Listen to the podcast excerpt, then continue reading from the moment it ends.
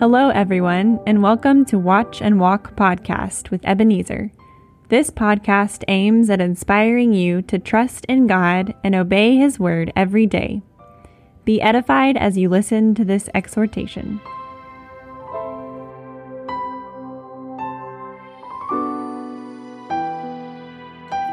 Hi, friend. Um, this is Ebenezer, and I'd like to share um, my thoughts on being a fair minded listener of God's word uh, being a fair minded listener of God's word.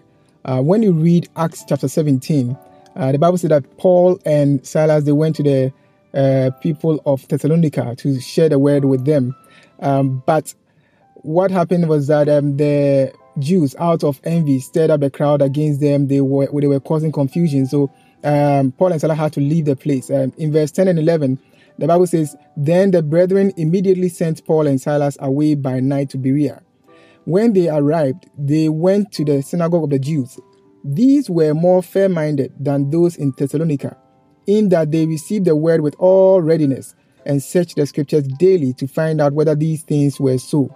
Uh, so the Jews in Berea were considered as fair, more fair minded than those in Thessalonica. Why?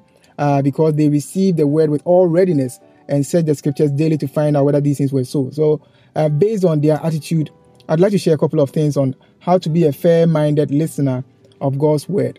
Uh, the first thing is that you need to receive the word with all readiness. And that's what these people did. Um, all readiness means that they did it with excitement, they did it with eagerness, they were quick, uh, they, were, they were excited to hear the word about Christ. And whenever you go to a place where the word of God is proclaimed, where scripture is being discussed, you need to go with a willing heart, a ready heart, an excited heart.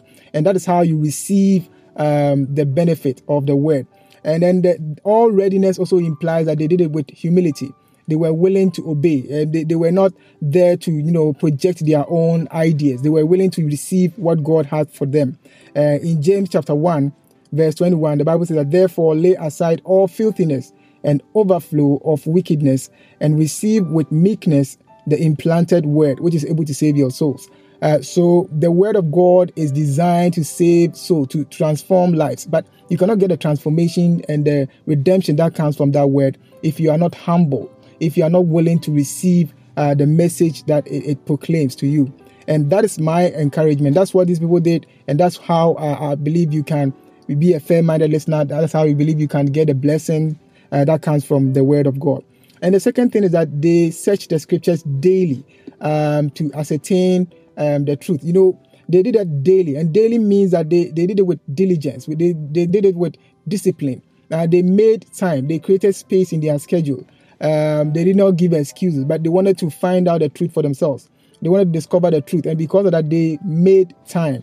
And that's what I'd like to encourage you to do. Make time to study for yourself. Don't rely only on what you are hearing uh, in church or any place, but also make time to ascertain, to verify if the things that you are hearing uh, the things are true. You know, they accord uh, with scripture. When I talk about truth, I mean everything that helps you to grow in your knowledge of God, grow in your knowledge of Christ. It helps you to grow closer to Christ. And you would realize when they discovered the truth, they were willing to believe and, and believe in Christ. In verse 13, many of them believe because they discovered the truth for themselves. Jesus said that uh, if you continue my teaching and you, you, you find the truth, you and you, you become my disciple and you will know the truth, and that truth will set you free. So you need to discover the truth uh, for yourself, and that truth uh, will set you free.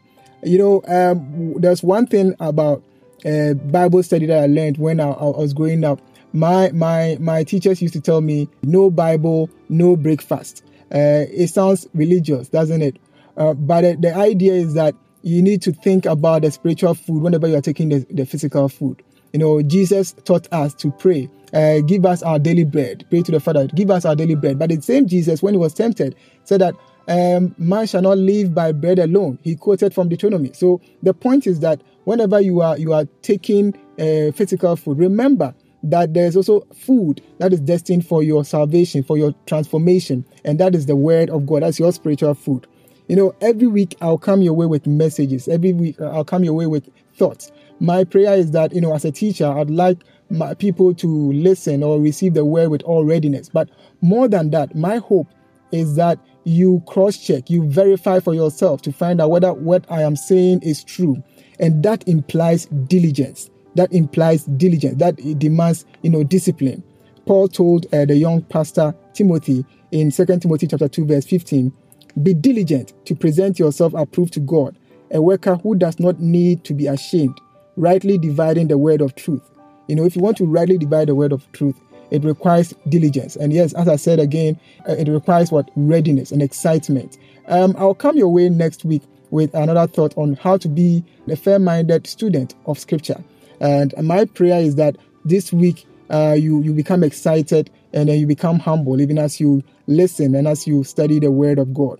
Until I come your way um, next week um, on this same platform, I commend you to God and to the Word of His grace, which is able to build you up and equip you with all that you need to trust and obey Him. In Jesus' name. Amen.